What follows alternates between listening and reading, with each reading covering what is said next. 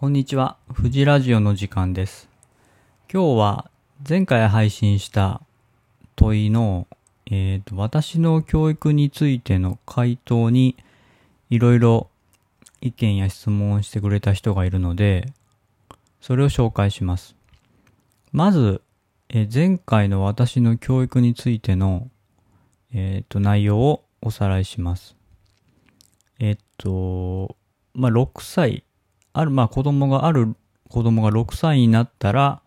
まあ、学校の寮で生活をするというものでした。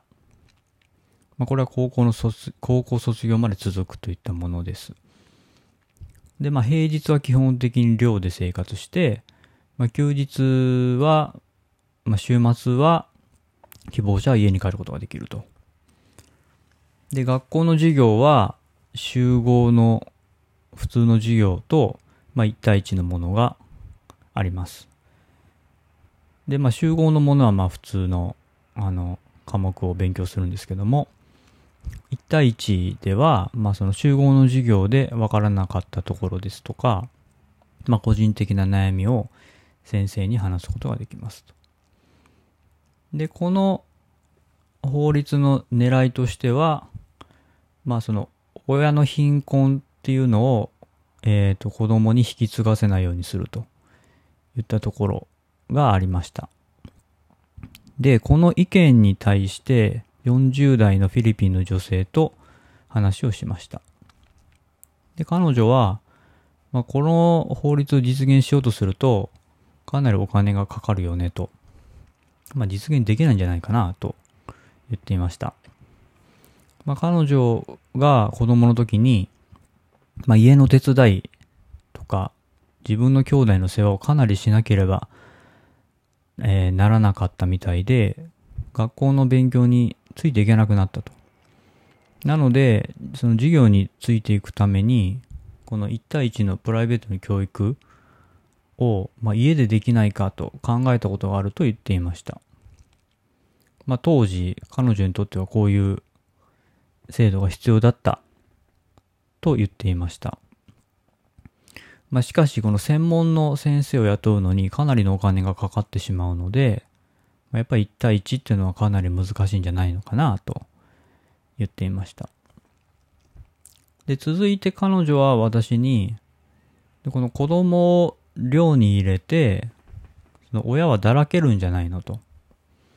まあ、例えば親が貧しければ、まあ、アルコール中毒者もいて、まあ、子供を邪魔者のように、邪魔者のように扱う親もいると。まあ、子供が出て行ってくれてラッキーと思う親もいると思うんだけども、まあ、それについてはどう思うと聞かれました。まあ、私は、えっ、と、まあ、この法律っていうのは、あくまで子供の視点に立った制度であると。まあ、そんな悪い環境に子供を置いても、子供にとっては良くないので、まあ、寮で生活して、まあ、学業に集中できる環境にいた方が、まあ、子供にとっては良いと思うと。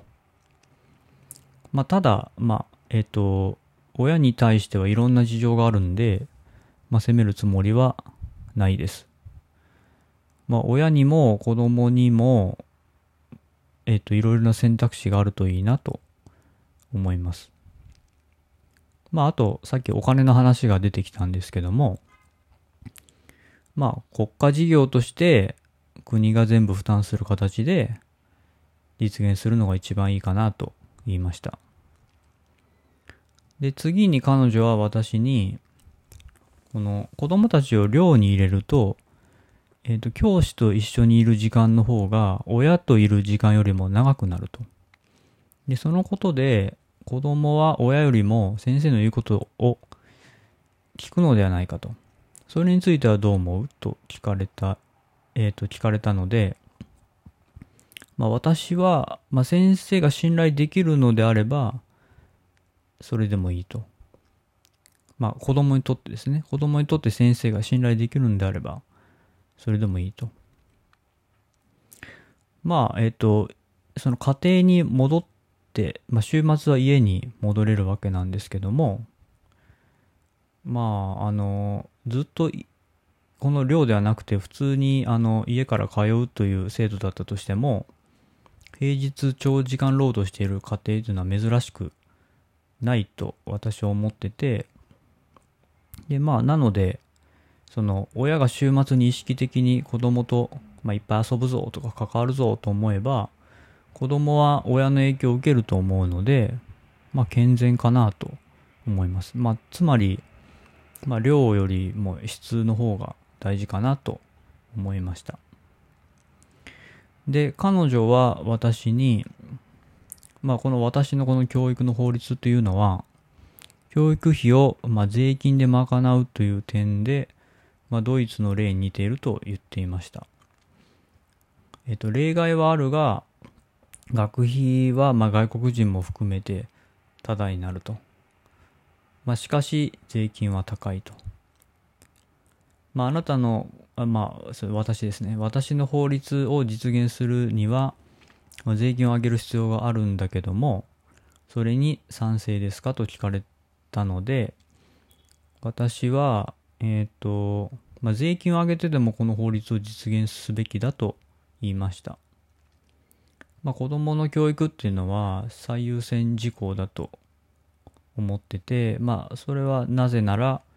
まあ、国の未来に関わることだからです。えっ、と、以上が彼女と、えっ、と、私ののやりとりの一部です。で、私が彼女に持った印象は、まあ彼女が学生の時にした苦労っていうのを他の人にはしてほしくないっていう気持ちがあの伝わってきました。まあ、どうすれば少しでも子供たちの未来が良くなるのかっていうのをとても真剣に考えている印象を持ちました。以上です。質問や感想は Twitter でハッシュタグ富士ラジオをつけて送っていただけると嬉しいです。えっと、シャープ22前回配信した2つの質問に関して皆さんの回答が知りたいです。その2つの質問っていうのは、えー、っと、新しい法律を作るとしたら、どんな法律を作りますか？っていう、まあ、どんな法律でもいいんですけども、どういう法律を作りますか？っていうのが1つ目です。で、2つ目っていうのは、まあ、あなたは不公平を感じますかと。まあ、これは過去でも、えっ、と、今でもいいんですけども、えっ、と、そういった質問です。答えていただける方がいれば、ぜひツイートをお待ちしています。最後まで聞いてくれてありがとうございます。